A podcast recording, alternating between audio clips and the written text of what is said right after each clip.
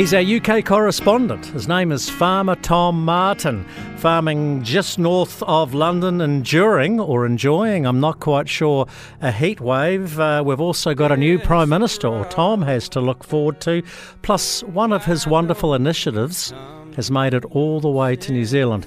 Tom Martin, good afternoon, our time, good middle of the night, your time. Hey, um, the, the heat wave, talk to me about that. You're expecting maybe this weekend to break a long standing British record. That's right. Well, they said they said we may. The record at the moment for the UK, which was which was only set a handful of years ago, because we're you know we are living in, in crazy crazy times. The record is 38 and a half degrees Celsius, and they're talking about the possibility of topping 40 degrees Celsius, which is pretty warm, especially when, when you get the kind of humidity we get here as well. So, um, yeah, it's been I've been melting today. Uh, we've been out on the farm, and uh, uh, it's not been a lot of fun trying to get things done. Uh, in fact, tomorrow morning we'll be uh, we'll be we'll be probably up about the same time as you. Thanks to Vladimir Putin, are you getting a fortune for your grain? Well, there's, there's, there's upside there. Yes, I mean the, the grain price is really strong. It's rallied over the weekend and uh, the first couple of days of this week. So, you know, that, that's, a, that's a real positive. But no business likes uncertainty. And as we look ahead, you know, we've got uh, fertilizer prices four times, I'm sure it's the same in New Zealand, four times what they were just, uh, you know, 12, 15 months ago. Um, and it's actually that uncertainty that's concerning. You know, we, we will make hay uh, while the sun shines this harvest uh, with uh, with some pretty pretty high um, selling prices, but uh, it's just we just don't know what's going to happen next year, and that's the that's the concern for us all. What's going to happen this week? I'm, I'm, assuming it. I'm assuming it's this week, Tom. We're not quite sure of the time frame here, but I I went on and looked up one of your bookmakers, and I see the former Chancellor of the Exchequer, uh, Rishi Sunak. I hope I got his pronunciation right. Um, born of uh, born in Southampton of in Southampton of Indian parents who immigrated from East Africa. He's the favourite.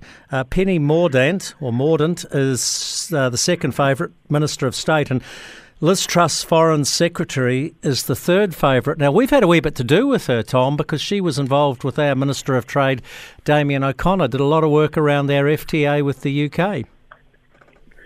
That's right, and you got you got the Rishi Sunak pronunciation right, so that's uh, spot on. Yeah, we're um, there is a there is a title race to be uh, to be uh, chairman of the Conservative Party and therefore prime minister.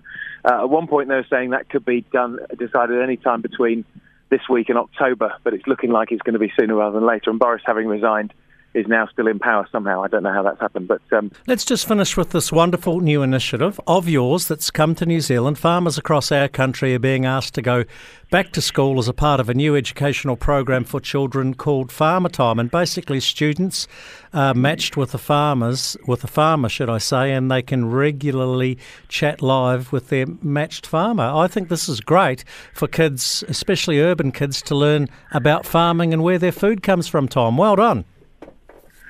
Well, thank you. You know, uh, this is this is my initiative. This is our initiative. But you know, it's it's, it's a gift really to farming into the world. I'm so excited uh, that it's gaining traction down in New Zealand because we've been running for about five five years here in the UK, and just what we're seeing. I'm I'm spending my time calling farmers at the moment. I'm calling for an hour a day. I'm calling all all 850 farmers.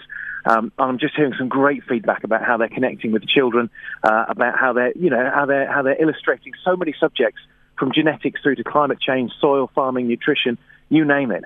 Uh, and they're illustrating that uh, by by using their farm and their, their, farming businesses as an example. And it's just so exciting. It's great for the children. They get to see what they're studying come to life in front of them. But the thing that's really exciting for me as a farmer is that those children in New Zealand, and those children here in the UK, uh, after you know after several calls, you know, they, I think they have a 10 or 15 minute call every every two or three weeks. They will actually know a farmer. And so many people in both our nations, so many children in both our nations, and grown-ups don't even know a farmer. Uh, and so, you know, the times we're going in where where where food, water, uh, and in the environment is going to be uh, such a, a, challenge and such a battleground, to, to actually know a farmer, to, to, to have that kind of credible witness um, is, is so, so important. So uh, I'm really excited you guys are getting on board with this, and I, I would encourage any any farmer or teacher listening to uh, to sign up. And I think you've got the web address there, Jamie. You're more Yeah, I have. Look, if, if, you're a farmer or a food producer, you want to get involved, find out more, go to farmertime.co.nz. That is farmertime.co.nz, and that wraps the country. Catch you back tomorrow.